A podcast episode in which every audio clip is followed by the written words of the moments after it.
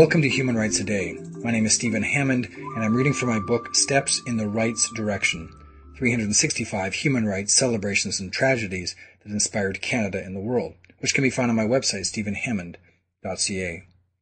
On October the 7th, 1991, Anita Hill offered to testify against U.S. Supreme Court nominee Clarence Thomas. On October 7, 1991, a U.S. Senate Judiciary Committee was scheduled to meet in Washington, D.C.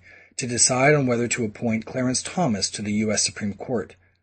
When a law professor by the name of Anita Hill offered to show up to speak that day, she was given the go-ahead.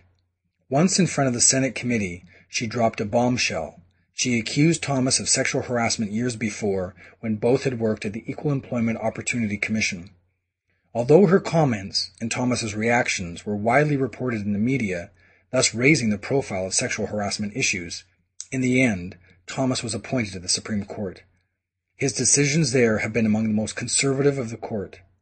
Meanwhile, Hill returned to teaching law at Brandeis University, while also continuing to speak out about sexual harassment across the United States.